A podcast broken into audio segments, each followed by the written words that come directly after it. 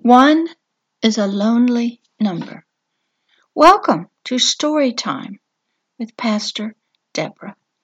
All of us from the garden are so pleased you have come today and are joining us. Yes, many of the living creatures are here with us. Yes, they are friendly, and yes, they do talk. Yes, even the trees and the flowers want to say hello and welcome to you. And they are so happy that you have come to Eden for story time with Pastor Deborah. This story is one that spiritually begins to spiritually reveal to all of creation a heart of agape love and its deep desire to give itself to others and to reveal its fullness of itself, its glory and majesty. For one is a lonely number. The story begins in a long forgotten age, a hidden and unseen kingdom from all, even from all of creation. The story begins in the deep heart of one who was full of so many wonders, so much wisdom, so much light, so much agape love. And yet, this one was only one.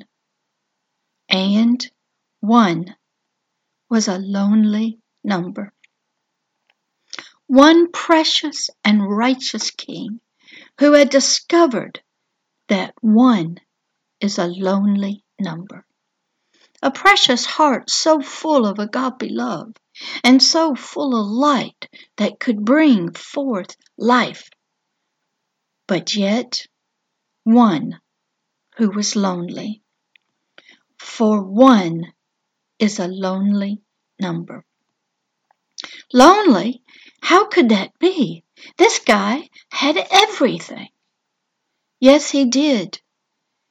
But he had discovered having everything, being full of light and life itself, having all joy and peace that was incomprehensible, full of mercy, compassion, forgiveness, patience, kindness, goodness, and would bear another's burdens and pains, full of eternal visions, purposes, desires for himself, a heart and soul full of faith and hope, Yet only he knew all this. Only he had himself to share himself with. For one is a lonely number. Only he knew he had a well of living water that would never run dry, and nothing to come and drink from his well of life. No one to share it with. A garden of life he wanted to plant, to nurture and grow.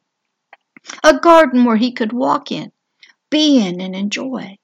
A garden of light and life. But one is a lonely number. Beauty to give, beauty to share, beauty that would last for eternity. Yet as long as he was only one, in his closet of self, one was a lonely number. He was light, always shining out, yet only shining out to himself in a world of nothingness, a world hidden in a closet of himself. Rays of glistening, shimmering colors of light and their glory and majesty. But only he knew this. Only he saw this.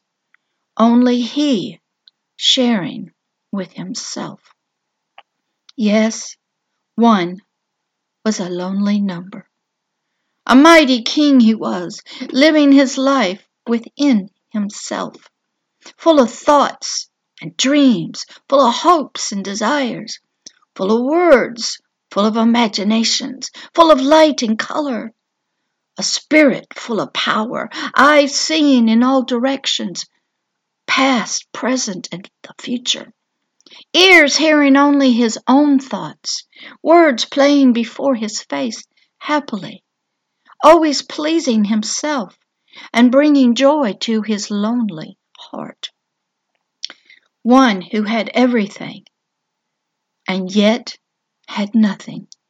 For he learned, he discovered that a heart full of everything must overflow into others and be shared with others. For one was such a lonely number, and he was many, yet only one. So after spending what may have seemed like an eternity to him with his own thoughts, words, feelings, ideas, visions of hope and a future, with his wisdom and understanding of all things, with his purposes inside of himself, he decided that one was truly a lonely number. He now understood that being alone was not his purpose, his vision, his best for himself. No, he decided to come out of his lonely world in the closet of himself. Out he would come, out into the vastness of nothingness. Out he would breathe his words of spirit and light that would bring life into the vastness of nothingness.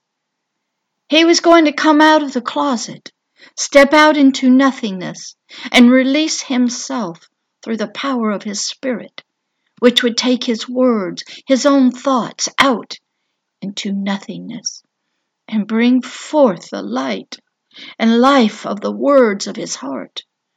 Yes, he had decided. One was a lonely number, and it was time to share himself, to bring forth all his creations, and to, and to overcome the long years of eternity, of loneliness, of being just one.